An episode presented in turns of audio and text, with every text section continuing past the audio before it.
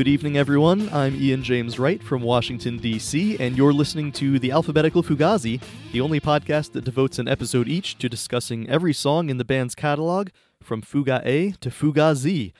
And joining me today to discuss Sieve Fisted Find from the 1990 album Repeater is Rachael Dietkus, a clinical social worker, as well as a violinist who has lent her talents to various projects over the years, including Braid, The Promise Ring, Very Secretary, and more. Uh, Rachael, welcome. Ah, thanks, Ian. Thanks for that welcome. I'm good. How are you? I'm pretty well. Uh, this is the first episode that I'm recording since I returned to uh, my current location in California from a little trip home to the DC area. And uh, that was fun. If anyone, if any listeners out there notice my voice sounding a little different, it's because I'm recording today on a microphone that I bought from Don Zientara at Inner Ear while I was there. That was pretty cool. Uh, Uh, those of you who listened to my last interview with him know that, you know, as he's shutting down things at the current location, he's selling off some of the equipment. And I thought, you know, I just, I have to have a little piece of Inner Ear. And uh, so I, I bought this. It's a different kind of microphone. He explained to me it's a super cardioid mic, and I have to be really directly in front of it at all times. So I'm trying it out today, seeing how it works, if my mic technique is up to par. And uh, yeah, if it works, it'll, it'll just be cool to sort of be using a, a little slightly Fugazi related piece of equipment. Oh my god, that is so cool. I'm like, I think I feel that, that just made my heart race a little bit of uh, excitement. Yeah, I'm I'm pretty geeked out about it. It was very cool. It was great to go to Inner Ear one last time, and uh, I I posted a little bit about it on the Alphabetical Fugazi Facebook group. Uh, lo and behold, guess who was there, Rachael? Who was there? Ian MacKaye was there. Oh, did Yeah. you talk to him? I, t- I talked to him a little bit, and um, yeah, it was a very cool experience. Uh, he I got to see with my own eyes the master tapes to Margin Walker. Wow. Yeah, it was real real geek out stuff for me. So yeah, thanks to Ian MacKaye for for that cool little experience. Uh, that aside, enough about me.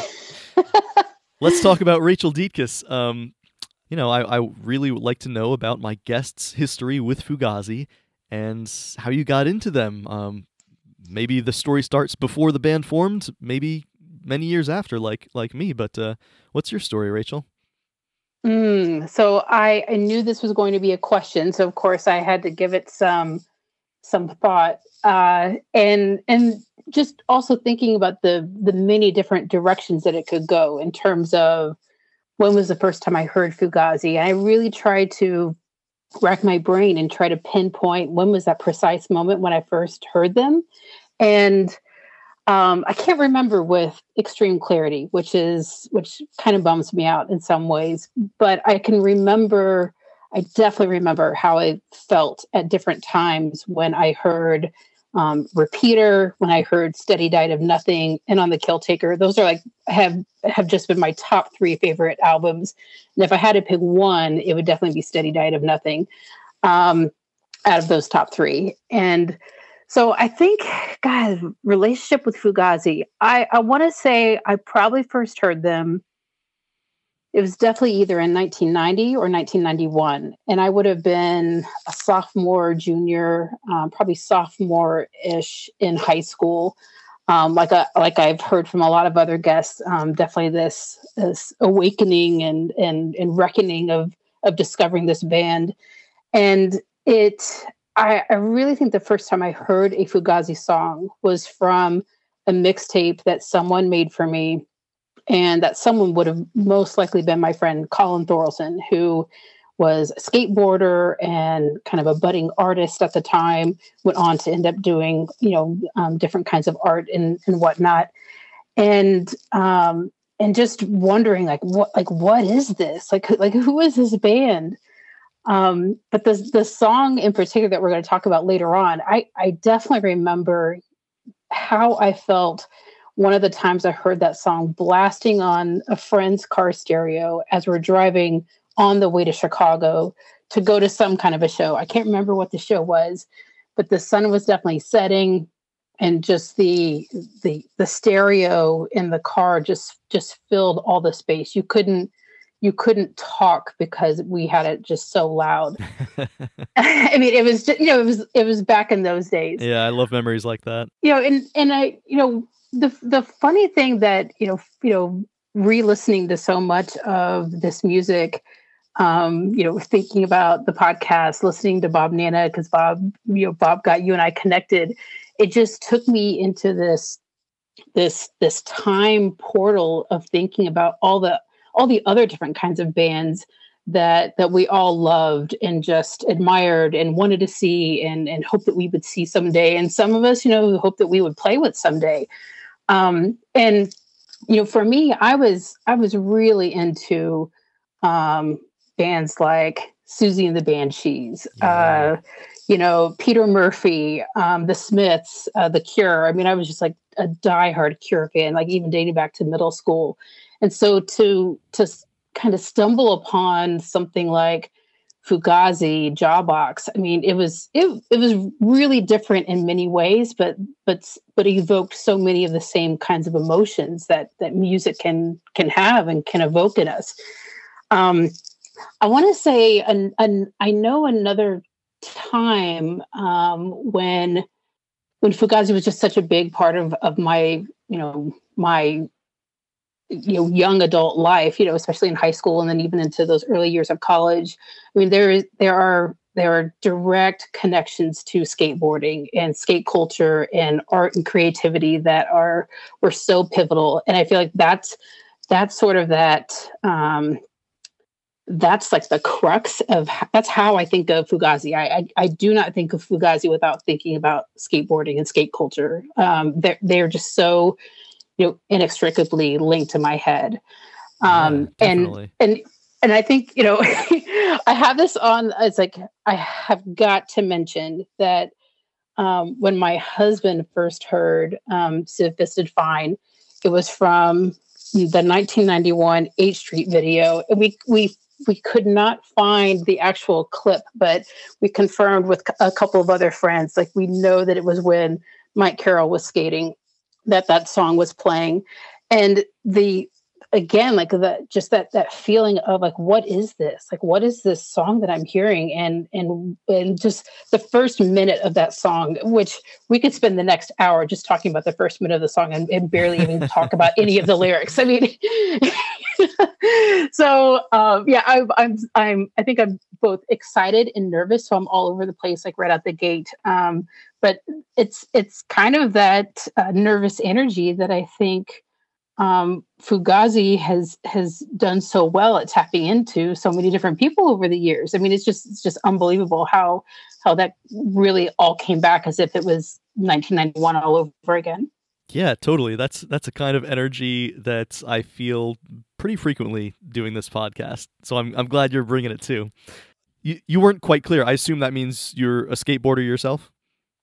You know, I'm not. Um, okay. I'm not. I, I, I, I, I cannot claim that I was ever a skateboarder. Now, I did work at a skate shop um, way back in the day, and it was called uh, Big Wheel.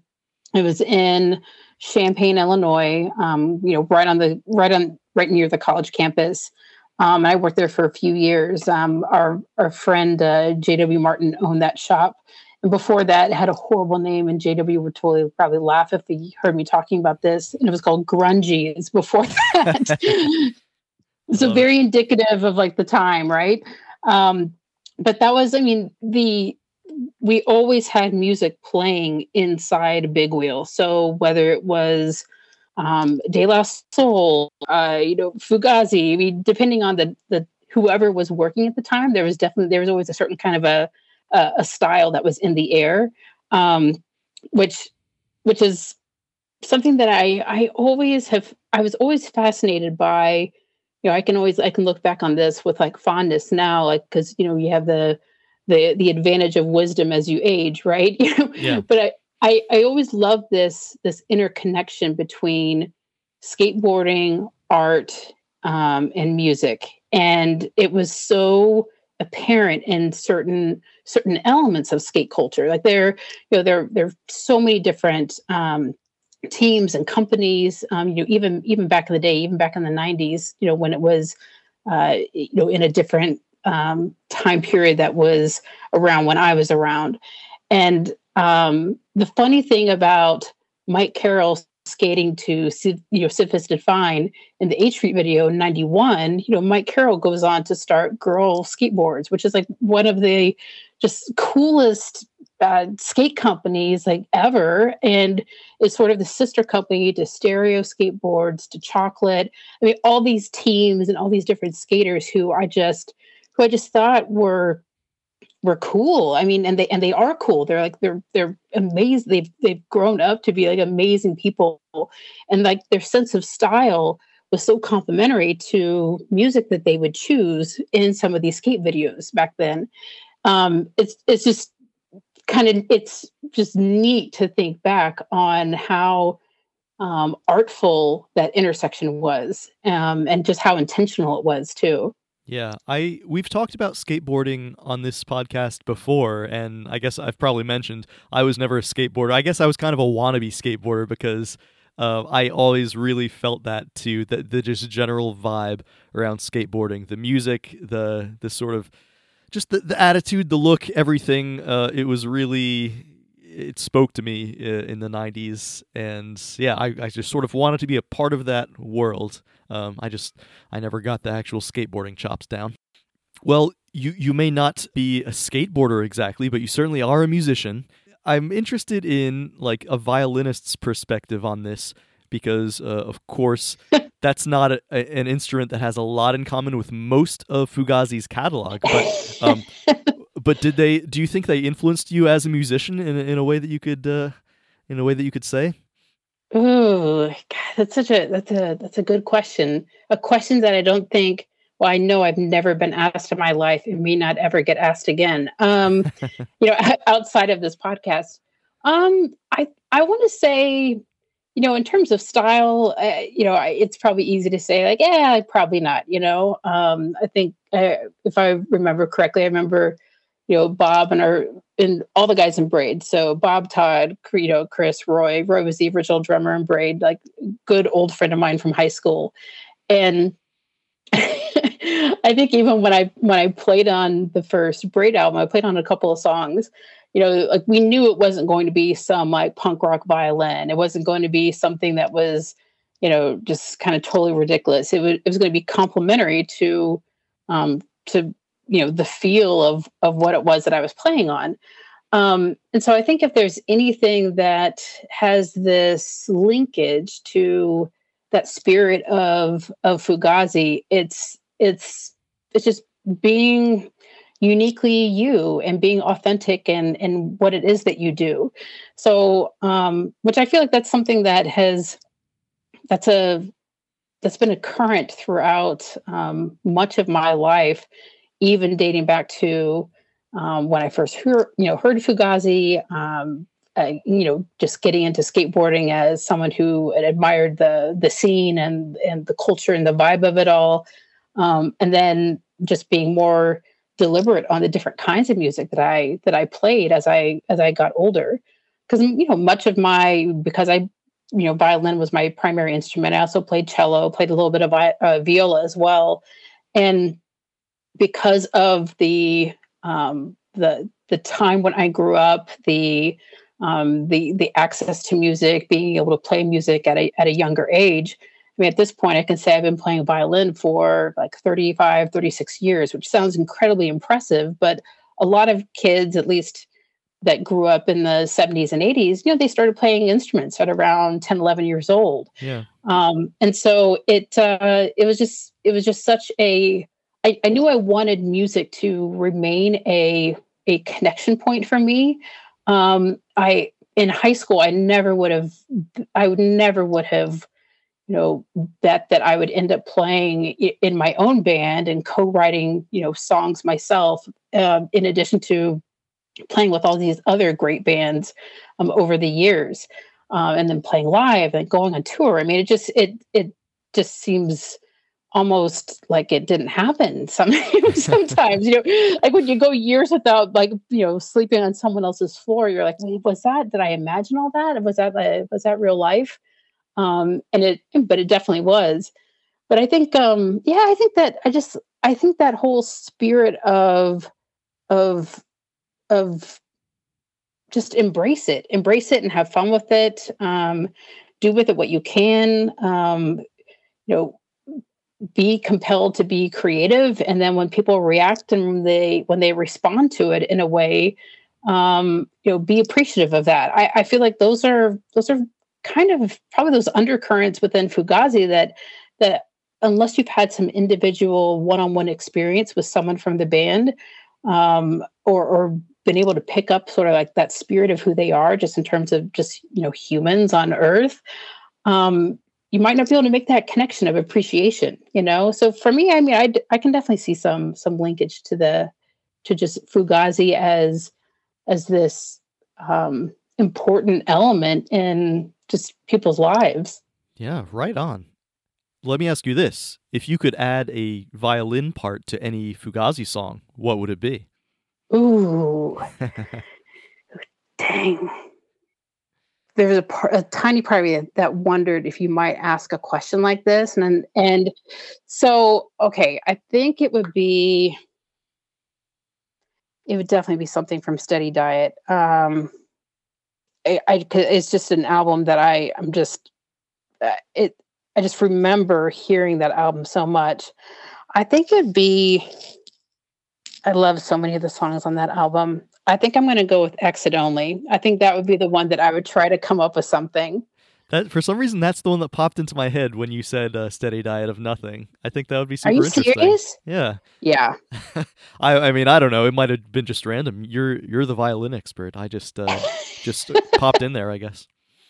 Great. So we're here talking about Sieve Fisted Find, as you said, you have the honor of being on for a big one because this is a top 10 song in terms of Fugazi's live career. Um, on my list of their most played songs over the hundreds and hundreds of shows they did, this is number seven. Number seven most played at around 416 times. So, wow. Yeah, so that's amazing. It's a huge one, uh, a real, you know, a real go-to number. I also have a little bit of a uh, trivia challenge for our listeners out there. This is uh, a song that has a hyphen in the title. It's one of three Fugazi songs that have hyphens in the title. Can you name the two other Fugazi songs that have hyphens in them?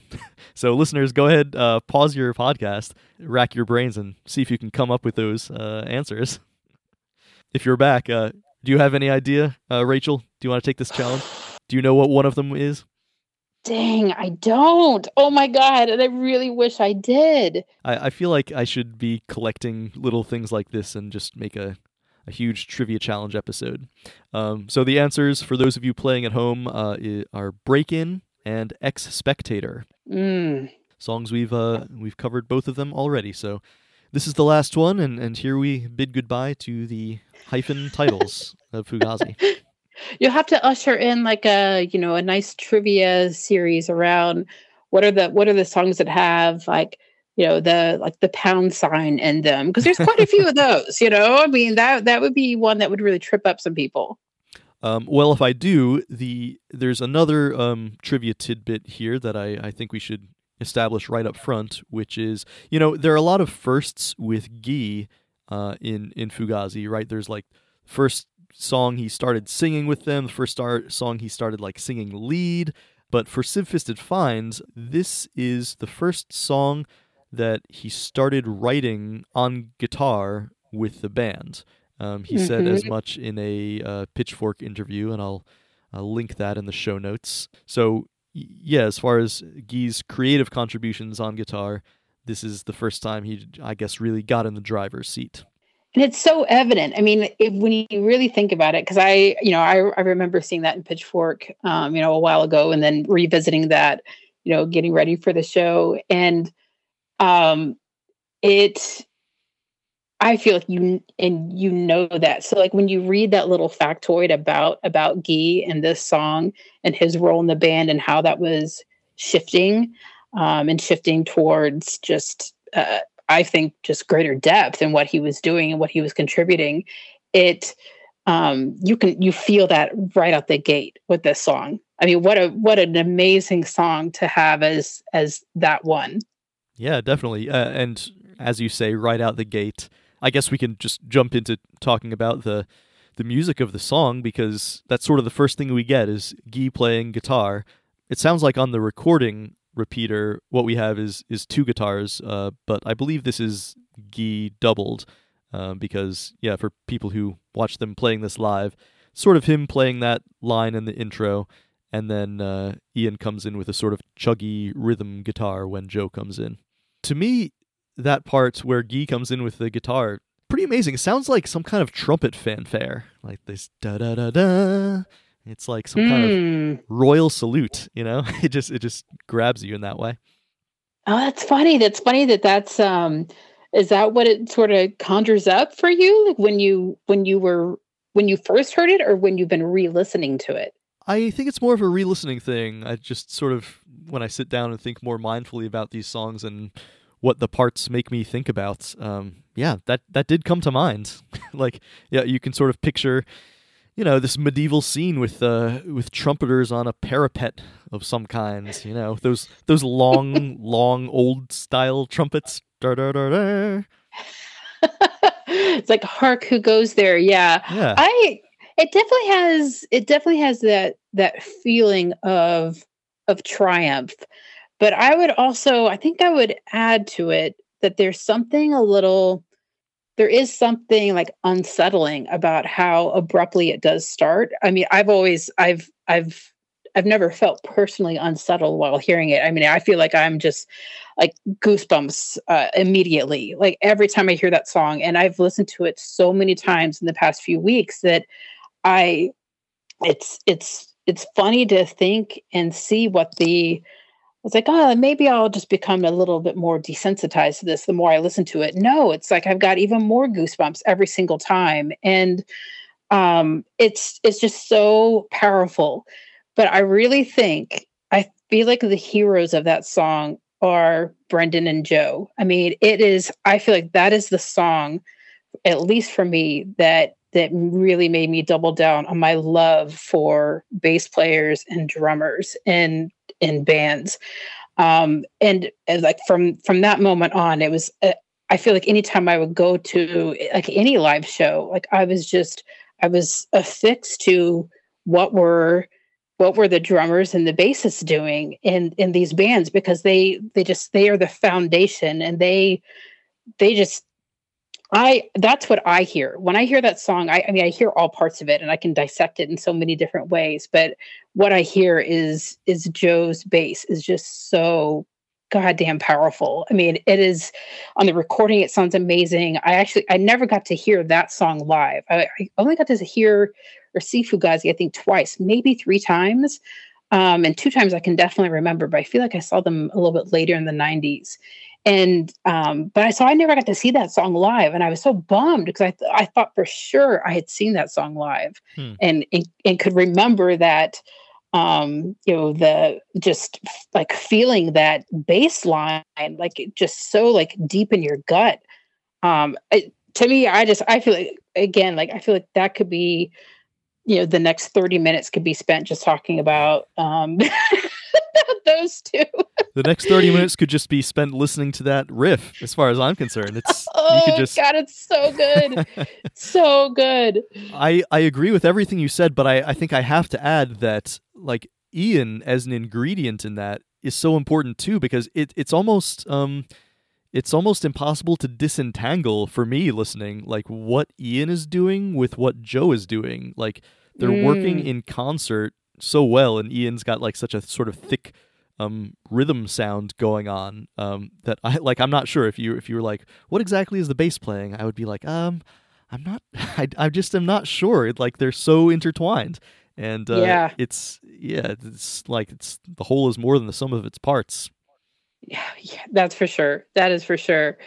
Yeah, you know, I I I wonder because here's a here's a question that I that I knew I wanted to ask you, Ian, was you know, when you go back when this is sort of so this is a question for in general when you're doing the podcast, but also when you're preparing for individual songs that you're going to be talking about are you finding are you trying to find like live footage of some of the performances? Oh for sure yeah.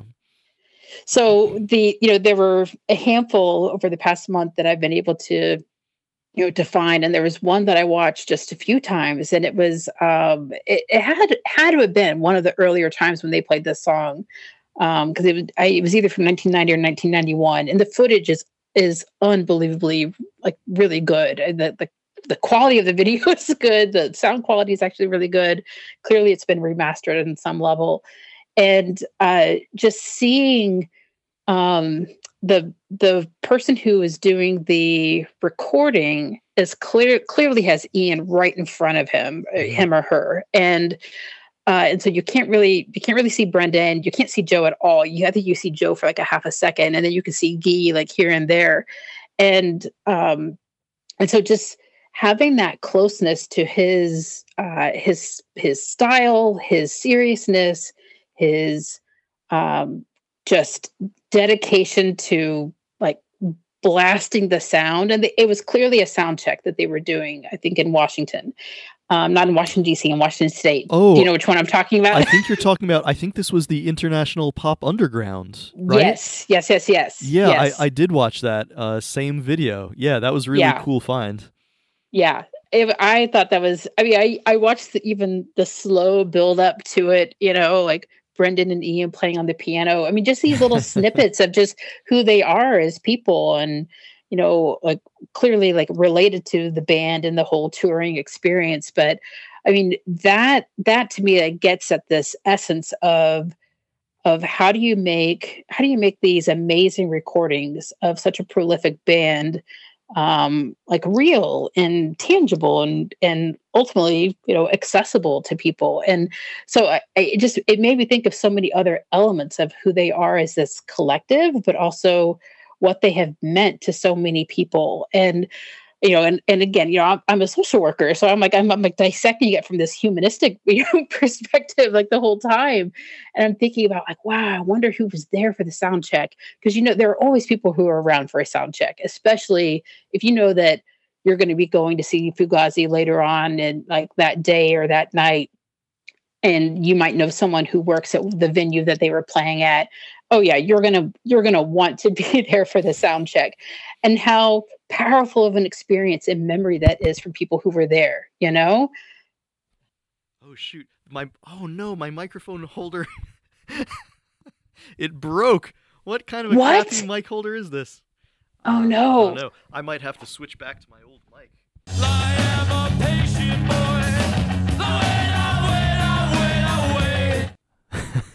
Yeah, for listeners, my uh, mic holder thing seems to have broken, and now I have reverted to using my old microphone. Uh, it's the old, comforting Ian James Wright voice you uh, you know and have come to uh, be familiar with through the course of this podcast. So I'm back, and what were we talking about, Rachael? Oh, what were we talking about? I know you told me to remember, and I think I got I, I like I like I fell into the the like the tumbleweeds of thinking about you. I was like imagining what the experience was like of going to inner ear and getting the mic that collapsed on you. Like so so, so, so i was i have no idea what we were talking about. We were talking about the Washington video and who was at like what that experience oh, of being yeah. at a sound check is like. I love those kind of experiences and like I I guess, you know, over the years that's something you've been privileged to do a lot, like just in the course of playing with different bands on different bills. Yeah, that is um oh, there's just nothing like it. You know, there there are so many components to to a show. Yeah. You know, I mean there's uh, all the all the preparation you do like in advance of that and and whatnot but and then traveling to a different town or city um, the load in uh, just setting everything up meeting the other bands that you may or may not know that are also on the bill. Um, but then once you actually i feel like i feel like uh, the sound check is for me it's always been that ex- that experience and an opportunity to um, to kind of calm those nerves before the actual like live event. Yeah. Um, and I always, especially being a violinist, you know, I I always played through an amp. You know, I had a had a pickup mic on my violin. I played through an amp, and um, for the most part, people would um, you know, they wouldn't say like, "Oh, just plug straight into the monitor." Like that's just how we're going to do it. Because if if in and if and when that ever happened, I think it happened maybe you know two or three times throughout playing different shows over the years. Um, like I I could never ever hear what I sounded like. Like you need to Oh, be able no. to like Yeah. running through a system and then be able to you know hear from the monitors like on the stage to to get a sense of the flow and whatnot.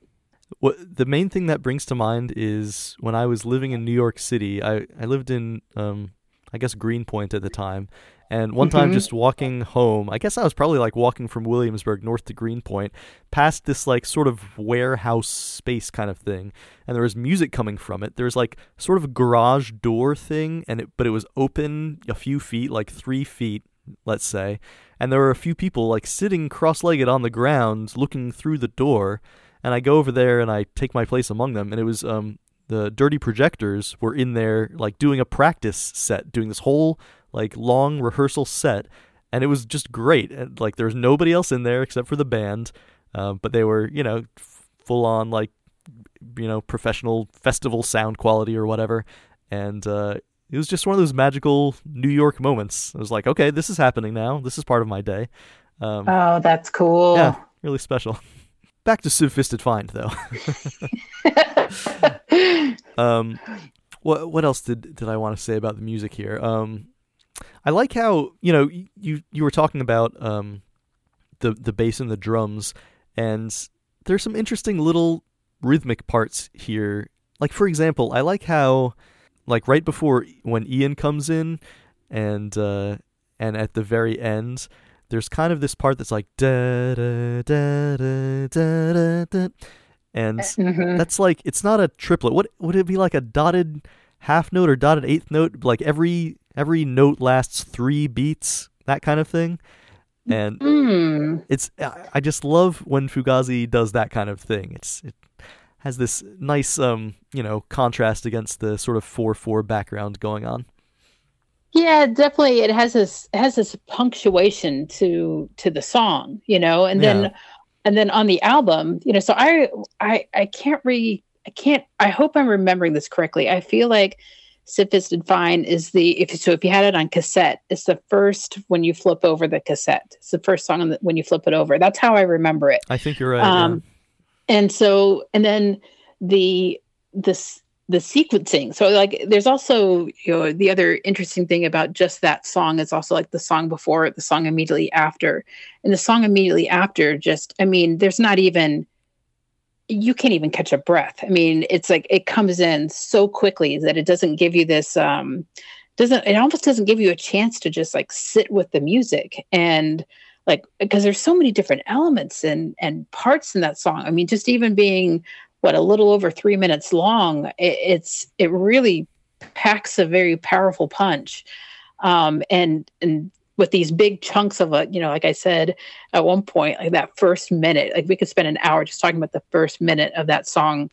And then there's another kind of like section of the song that i'd say is probably a solid you know 30 to 45 seconds. Again it's like it's like a like a, a different version of that first minute. Um and and for it to end on that sort of like you know like hey we're almost done you know it kind of has that feel to it yeah, I'm a huge admirer of songs that pack in a lot of like not only um, different parts, but that are all really good. And I think this is a song like that. Uh, oh yeah it definitely is uh, especially like that that last part um, where Guy's singing "You Got It, You Got It." It's it's almost cathartic. Like it's one of these songs where it's like chugging along on ten, and it's sort of like the band is like, "Well, how do we how do we crank this up to eleven at this point?" And that's how they did it. Like all of a sudden, it gets even more catchy, more rhythmic, more danceable. Um, and, and man, what what a way to end a song! It's really cool. Well, it, it's it is, and it makes you think about, you know, I think both on the recording of the song, but even live versions of the song as well. There's, you know, the the drums are so tight, they're so precise, and then you've got the guitars. I I'd say even to some extent on the recording, which it's it sounds perfect. um, but there it's real um, the the potential to be out of sync is really really high. And so yeah. on live on live versions of the song they're definitely just they're i don't want to say all over the place but they're you know they're it's it's off kilter if you will. And then at the very end it's like they're all they're all in sync. I mean it's kind of it's like the thing that you sometimes um hope and you feel when you're playing when you're playing live and you're just like all right like we need to start we need to all be on the same page when we start. It can be kind of a cluster for the next three minutes but we at least need to like end it on the same note you know? Like i could i could i could almost feel some of what it probably felt like to play that song and yeah. you know live you know what i mean? Yeah absolutely. You're totally right. It it all locks in together like they they sort of like okay, they're sort of like okay let's let's put an end to the fancy stuff for a few bars and let's all just lock in and rock out together.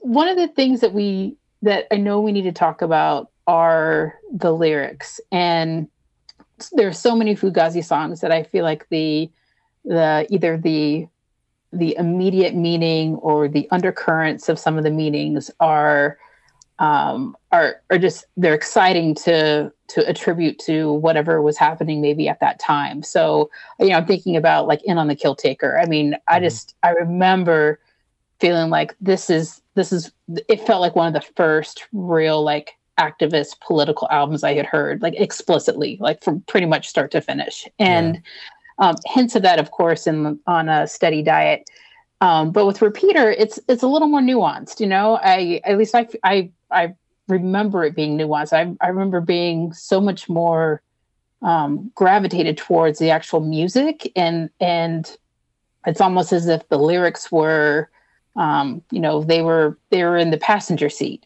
mm-hmm. and the you know I've read some of the things about what people think this song is about, and I I just um, it might be worth talking about because I I have a hard time believing I, and i really think it comes down to like believing that this song is about drug use. It it feels too that feels too, way too obvious.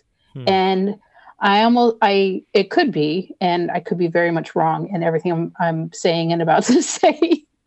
But i almost feel like there's a like there's a there's a cleverness in in the lyrics that um that just it it just it makes me think about uh it makes me think about you know like like the the sieve part of the just even like the word. If you like if you just take that word and come up with what are the different meanings of that word. So not even in the context of the hyphenated title to the song the way it's used in the song.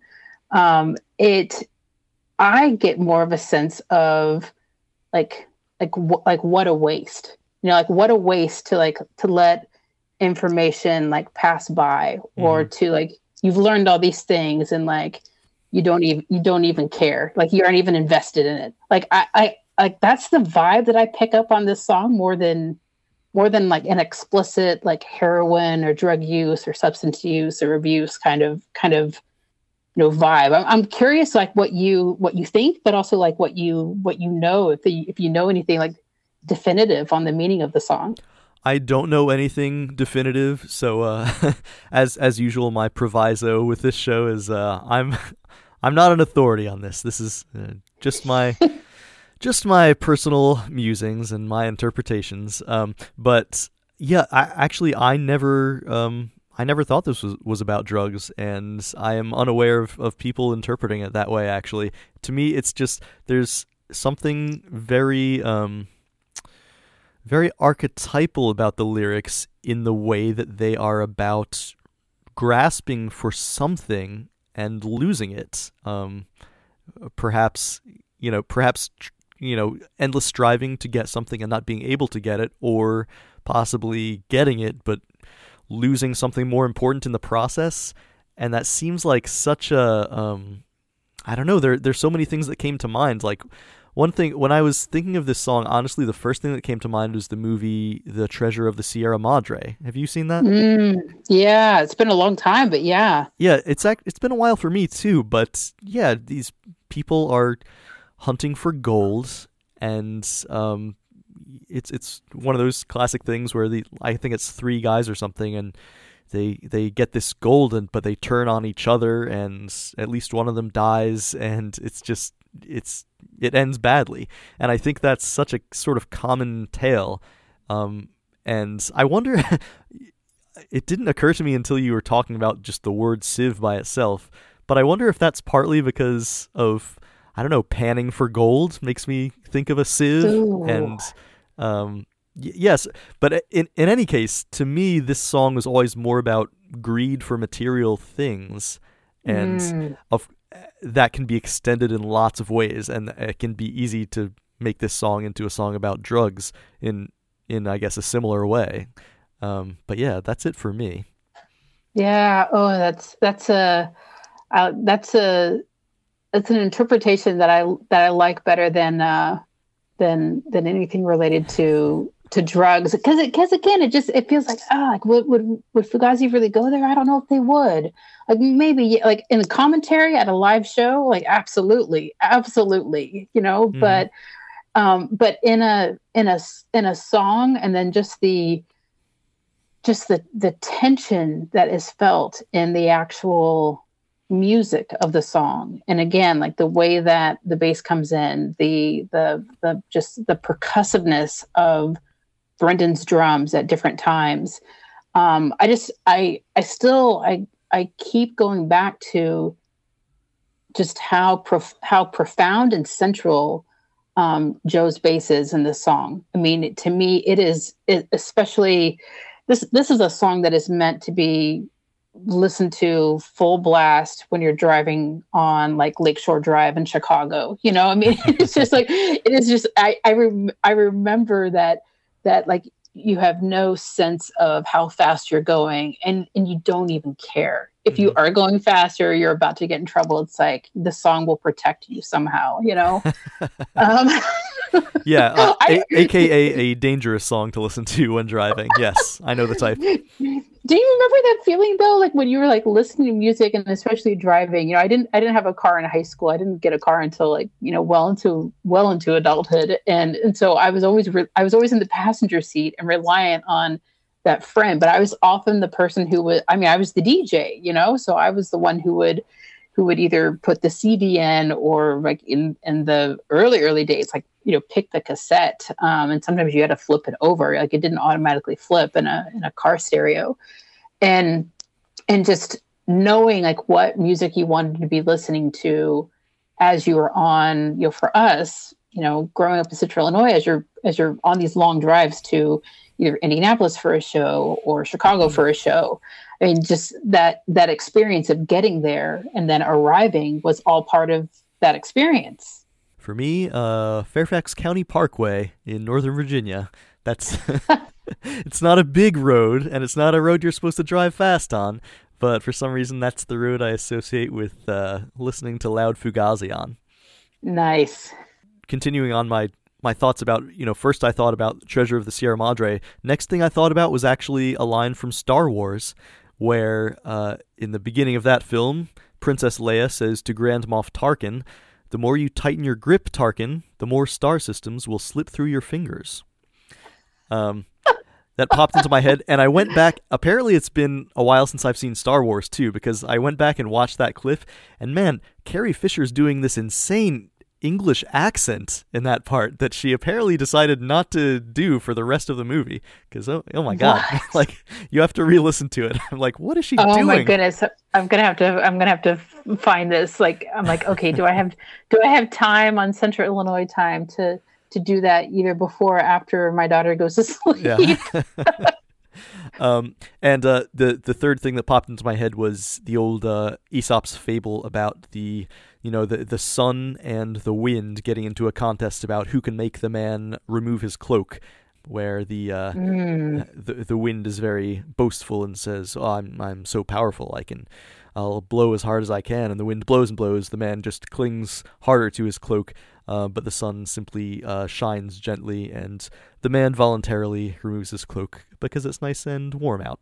So, um, yeah, I, the combination of all those things is like this. This song is saying something about um, trying to obtain some kind of prize through force or ruthlessness or obsessiveness, um, but uh, sort of being hoisted by your own petard and losing the thing that you were going for. Mm. As I'm hearing you talk about it and talk about the lyrics, you know, I'm thinking eh, there's that there's the phrasing or the first two lines of the lyrics. You know, here comes another problem all wrapped up in a solution. Mm-hmm. And it you know, who I who knows? I wish I could I could go back in time and and pull out those memories and those thoughts and those feelings of like what I thought those lyrics meant back then.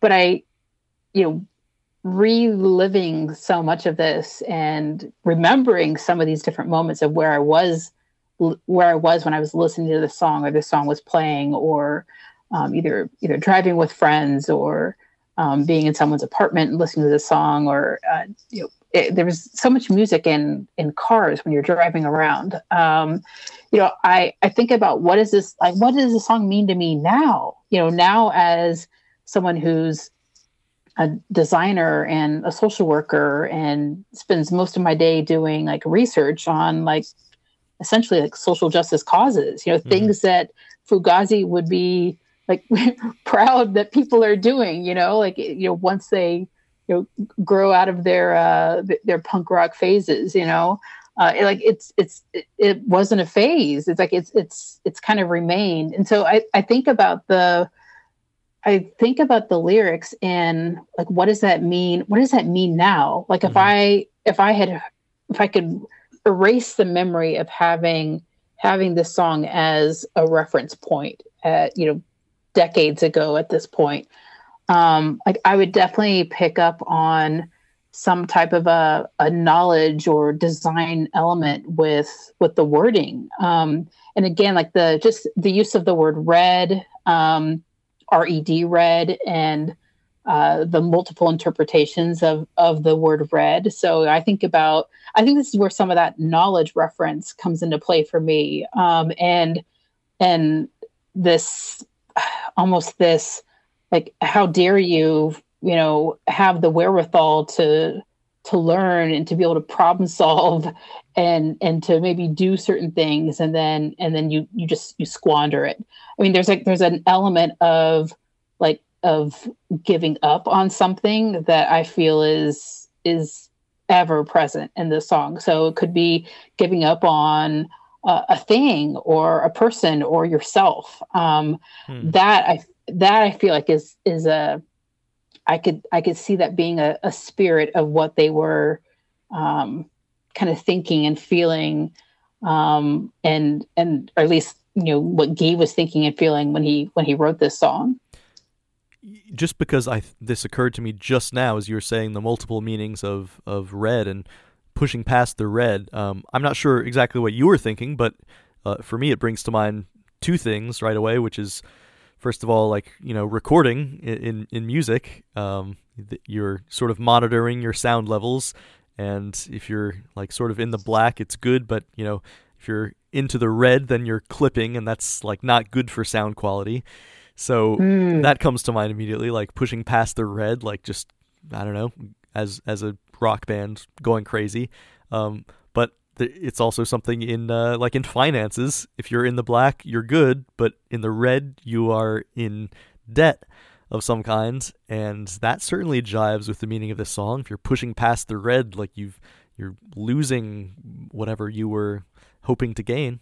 I I don't know. I I feel like there's there's something there's something in what in what we're deciphering from it that I feel like is is up against what the song at least the words of the song like what they what they meant. Because i do feel like i feel like the lyrics mean one thing and the music like means something else. Yeah. I think i think they're interconnected but they they feel like two very separate experiences to me like the like the words almost i mean it, it reads it reads like a poem. And it has a very poetic kind of feel to it if you just looked up the uh, which i think a lot of a lot of like songs. I mean think about yeah, I've got I have I have Bob and Braid on my mind because I listened to Bob's um, recording with you earlier today, and then just thinking about um, so many Braid songs and and being there when Bob was writing so many of those songs back in 1993, 94, and just you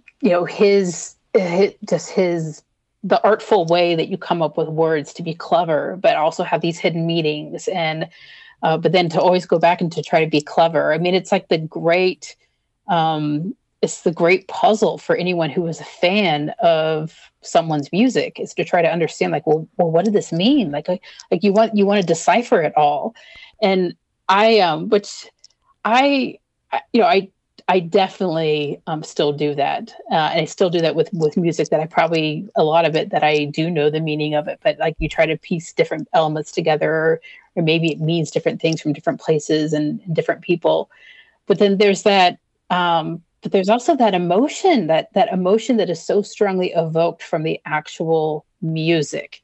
And you know again um the if there's if there's anything with this song that if i had a if i had a top 10 you know the first minute of this song is in the top 10 it's just it's a lifetime top 10 it's just it's that powerful uh, speaking of clever lyrics, too, I mean, the one that you cited, Here Comes Another Problem, all wrapped up in solution, that strikes me as so clever. Like, it, it seems to me that it's a way of saying, well, here comes a thing that seems good, but is actually turns out to be bad. And, mm-hmm. like, to me, taking that concept and winding up by phrasing it that way, here comes another problem all wrapped up in solution that's super clever. Like tip of the hat to Guy on that one because that's that's a little little bit of genius, I think. Oh yeah. Well, and think about I mean, think about the you know, I didn't grow up in DC. Like I, have been to DC like uh, you know, like dozens of times at this point. Um, and a lot of it for various uh, ironically like activist oriented work over the years. And so think about like you know, when was the song written? You know, it was most likely written in what 1989, maybe, maybe, maybe 88, but most likely 89. Maybe I don't know. I don't know when in 1990 um, uh, the album came out. Actually, I don't know the release date um, of Repeater, but mm-hmm. you know, like Reagan was president, um, and then just what was the what was the, the the consciousness of what was going on in the country at that time? I mean, I, I again like there there has to be some kind of like connection to just the the the culture of the day and the political you know kind of mind of the of that time. The first time it was played according to the fugazi live series website was march 24th 1989 so mm. there's a bit of an answer for you maybe yeah um yeah, that's that's always very interesting to think about for me too. Um, I that's it's like sort of before my political consciousness was online, so it, it's it's hard or impossible for me to transport myself back to that. Um, but I will say something that I like about this song is that it's very easy to read this as either political or kind of personal. Like on one hand, it seems like a partner song to something like Greed um, at least mm. in, in, the way that I'm interpreting the lyrics, um, where where Guy is sort of talking about, sort of like drawing a character of, of some kind of greedy businessman who's you know striving for wealth and losing what's really important in life or whatever. Um, but it, it could absolutely be about a feeling he's felt in his own life, um, trying to obtain something, and it just could be a very personal song. Um, it's hard to know, and it's easy to read um, either way, and that's part of what I like about the ambiguity in this uh, this particular set of lyrics.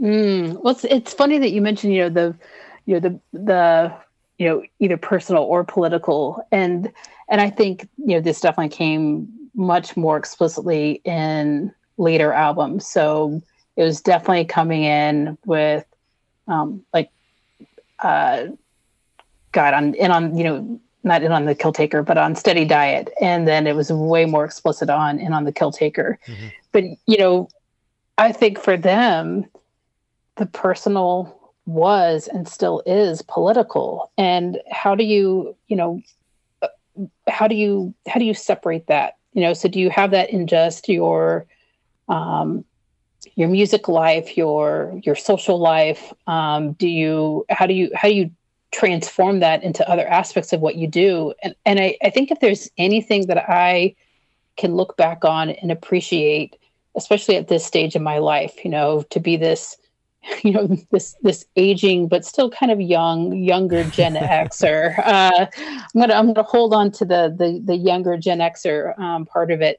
I mean that it, i i feel like i feel like fugazi as a band made it okay to to not separate those two. That you know that no like you know you can you know like this is this is like a way of life. I mean this is this is this is a way of how you define how you're going to see the world.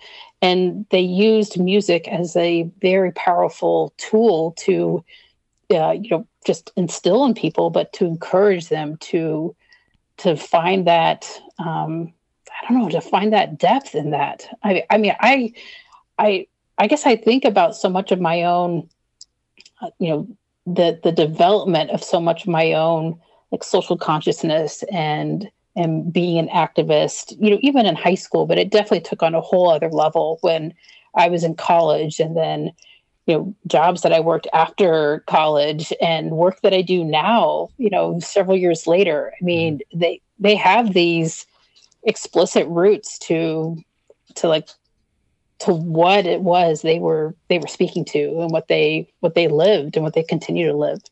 Something I wanted to say before I forget is I, and I don't know if there's um, much worth in telling the story because, of course, nobody's going to know the music that I'm talking about. But uh, what is this podcast if not uh, just people's personal reactions to the music? Um, which is so I was I joined a band uh, at some point in like the mid 2000s uh, as a bass player, and uh, this they're showing me this one song how to, how to play this one song, and there's this bass part that was like not a lot of different notes, but the rhythmic figure was a little bit tricky, maybe. And uh, it apparently it took their previous bass player just forever to learn it. So they were showing it to me, and I was like, "All right, I I think I got it." So the drummer counted it off. We did that one part, and I sort of nailed it on the first try. And and they were like, "Oh, wow, that was that was great, awesome, okay." And so it's it's one of those moments like heaven knows there's I've had plenty of humbling moments in music that made me feel like not worth much. Uh, but this is one where I like I felt very good about it. I felt like I'm good at this, and my peers that I respect uh, think I'm good at it. And it's just one of those nice memories to have.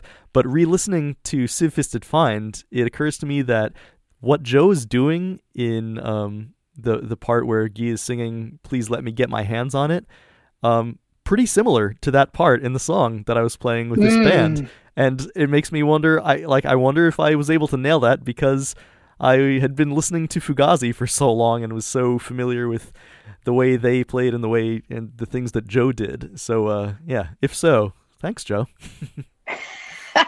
we should we should always thank Joe. You know, Joe yeah. Joe is uh I, I, I, you know, I, I love, I love all of them in the band. I really do. And I think at different times I've, I've had like, you know, you know, slight favoritism for like one over another. Um, but I, but I have to say, I think just Joe's style. So the way that he plays, but also the way that he performs is, uh, is very, has always been very consistent you know like the the most animated people in the band are obviously like ian and guy. I mean and sometimes like guy just like times a thousand. And and when i um you know when, when you and i were emailing back and forth i think i emailed you some of the photos that i took at the you did at yeah. the 1993 show. I mean it's I, I clearly had the purview of being on that side of the stage where where guy was playing but he was he was so fun to photograph at the same time. Yeah. And, you know, Joe kind of boring to photograph, but I mean, but but definitely like I I admired him in such a such a different kind of a way. Speaking of sort of like one band member versus another band member, which is like I think most of the time the main thing about Fugazi is they were just so strong as a unit. But something that I always think about with this song is like I feel like Ian steals the show a little bit. Um, that may be overstating the case because I mean, all the stuff Guy is doing on this song is really great. But I think when I just think of this song, the first thing that comes to mind is Ian's little part where he's just playing his rhythmic guitar and singing this catchy "Sieve Fisted Find You Find Nothing," um, and it. I, I love the the melody in his voice, uh, the way he delivers it. This this heavy rhythm guitar that sounds like a fucking attack helicopter. Um, yeah, it's like I I love that part. It's it's really great. So um, and it's one of those you know sometimes uh, in a lot of Fugazi songs you get one backing up the other, but in a few songs like this one, it's like one is the star for a lot of the show, uh, a lot of the song, and then there's one part where the other guy gets to sort of take over for his little part. Um, I love that. It's it's just it's something you don't get with a lot of bands, and there were so there were such different sort of singers that I I just love it when that happens.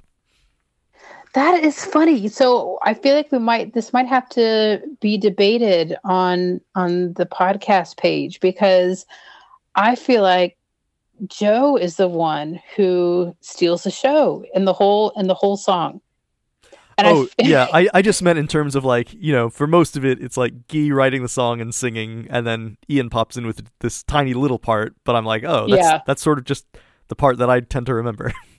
You know what? You know what that part also reminds me of. And again, like I know, I know I've mentioned Bob a few times and Braid, um, but it it that part definitely made me think about some of that. Um, I wouldn't call it call and response, but I can't think of a different phrase right now. But that sort of um, that that that echoing that a second person in a band, like or a second you know front front person and especially a second singer in a band would sometimes do. It's almost like, you know, I think about, um, you know, was was did Ian have that part at that stage in the song to like relieve Guy for a minute to like catch his breath, regroup? You know, I mean, yeah, think yeah. about it. You know, like there's there's that kind of like synergy, and especially with this being one of the first one of the first songs that Guy explicitly wrote with the band and performed with the band, like playing guitar on it and all that. I mean, I, I could see where that would be like, okay, like I'm going to, I'm imagining that they're like, okay, I'm going to be super exhausted at this point. Like, you know, I need you to like come in and like, so I can like regroup as we like, you know, punctuate the end of the song. And it's, it's kind of funny to think about them being like that um, methodical about it, which I highly doubt that they were. Yeah. but it's fun to think about. It's fun to imagine like what that might have been like.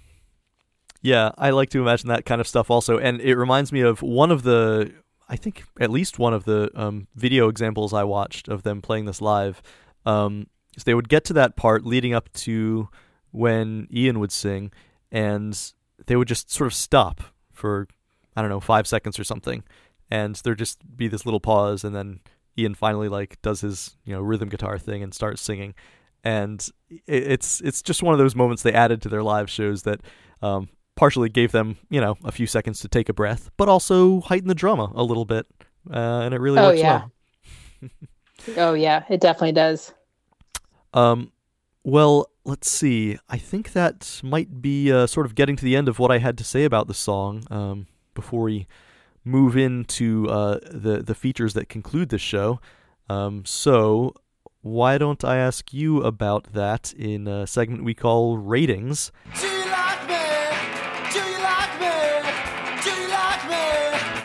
I think I can uh, predict probably where you're going with this, but you know, yeah. What do you think from one to five stars? Sieve Fisted Find. Ooh, okay. So I'm going to answer this in two different ways. Um, the first being again, like we've talked about the first like 60-ish seconds of the song, like a, a few different times over the past hour. I'd say that first minute, hands down, solid five, if not like, you know, a 10. It's that's a solid five. I think the different elements of the song, when you look at it as a whole, I think I'd give it. Mm, I I am a consistently high high grader and rater, so um, I think I'm going to give it like a 4.4. Very interesting because I think what I would say about the song is what I really like about it. I think in the in the final analysis is that Sieve Fisted Find sort of bridges and like synthesizes a lot of Fugazi's best qualities. As we said, like the personal and the political, but also the sort of dissonant and the beautiful, the rhythmic and the melodic, just this sort of the Guy and the Ian of it all, right? Um, and they all come into play in this song. Um, there are a lot of really cool different parts, um, and it all comes together very well. Um, all that said, it's not like if somebody comes up to me and says, "Hey, rattle off some of the best Fugazi songs," it doesn't it doesn't quite spring to mind. Um, so it doesn't get that that like highest rating for me, but I think um, just shy of it. So I, I think I'll go. i I'm gonna I'm gonna say 4.4 with you. I was gonna say 4.5, but you know I like settling on uh, 4.4 with you. It makes me uh, makes me feel like we're good friends. I love it. I know. It's like I why like why couldn't I give four point five? Four point four point four felt felt accurate. You know. Yeah. I appreciate that for sure. Um, let me uh, let's see. Let me talk about a few of the uh, the comments that people left on the Alphabetical Fugazi Facebook page. I think we have a first time commenter in Miki Cordona from Spain. Uh, I'm going to just say verbatim here. For me, this one is having all the best Fugazi ingredients incredible turbo dub bassline together with the Charles sound like a 70s action series tune, noisy sonic youth like guitars, touchy crying from Guy, and memorable Ian melody, impossible to avoid to sing it as soon as you hear the title. Um, yeah, I think there's a lot in there uh, that, that I was definitely agreeing with. Oh, yeah, hands down. That's a, that's a great summary. yeah. Rob Virginio said, One of my favorites played live. When Joe and Brendan come in shortly after Gee's guitar intro, the live crowd would usually go apeshit, as would I. It's yep. important. It's interesting how Gee would normally change the first lyric to something like "We'll see you all soon," instead of the normal "Another Sieve-fisted find." Bradford Goodwin um, has a really interesting comment here. Um, you know, I was saying how the first thing I thought of was tre- Treasure of the Sierra Madre, etc where um, he says, I'm struck by the fact that all three words of the song title are cognates with the German, both sieve, uh, fist, and find. Um, fist uh, is, equates to Faust. Uh, Faust is German for fist. And he says, Most will know the legend of Faust, who sold his soul to the devil in exchange for unlimited knowledge and carnal pleasures. Faust sacrificed his principles for personal gain, with tragic results. These themes are sprinkled all over Repeater, particularly in this song, which could almost mm. be read as a retelling of Faust as a heroin addict.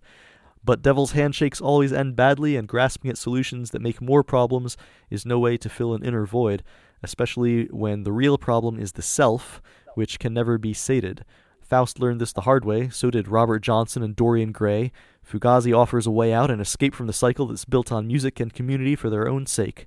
Still, I gotta ask, did Guy strike a Faustian bargain that enabled him to play guitar on this song and finally feel like a full fledged member of the band? Maybe on one of those early European tours at a crossroads somewhere in Germany. Only the devil knows. but if you're seeking transcendence, here are 3 minutes and 24 seconds of it. Don't waste them. Wow. A level comment from Bradford there a a level comment. I mean, that feels like I feel like I just earned a PhD in Fugazi, like from like from you know I saw the comment and and I wondered if it would be one that you would read. That is, I that just touches on so so many different things. Again, like getting at getting below you know the mile wide and an inch deep surface. I mean, there's always this hidden, not even hidden. Like we know that there's this depth in all of their songs. We know it. Yeah, that's a tough act to follow. Who's going to come next? Um, let's go with uh, Andrew Crippen. He says, To me, Fisted Find, Greed, and Two Beats Off all go together. Uh, I think this is really where the band really started to excel at sequencing album tracks. Sieve's yeah. vocals always vaguely reminded me of Perry Farrell and Jane's Addiction, and I love the way Joe's bass zigzags and weaves through the song's end. R.W. Swanson says musically, the riff in the song Break is just a reprise of Siv Fisted Finds, but never quite reaches its apex. To me, as with most of Repeater, Sieve is Fugazi firing on all cylinders. Uh, that's a very, you know, it never occurred to me, but absolutely, Break and Fisted Find are really sort of akin to each other. Um, and mm-hmm. a- after I, um, after I saw his comment, one of the, um, one of the videos I found of them uh, was sort of them playing Break and then Fisted Find back to back. So I wonder if they were sort of feeling that vibe too.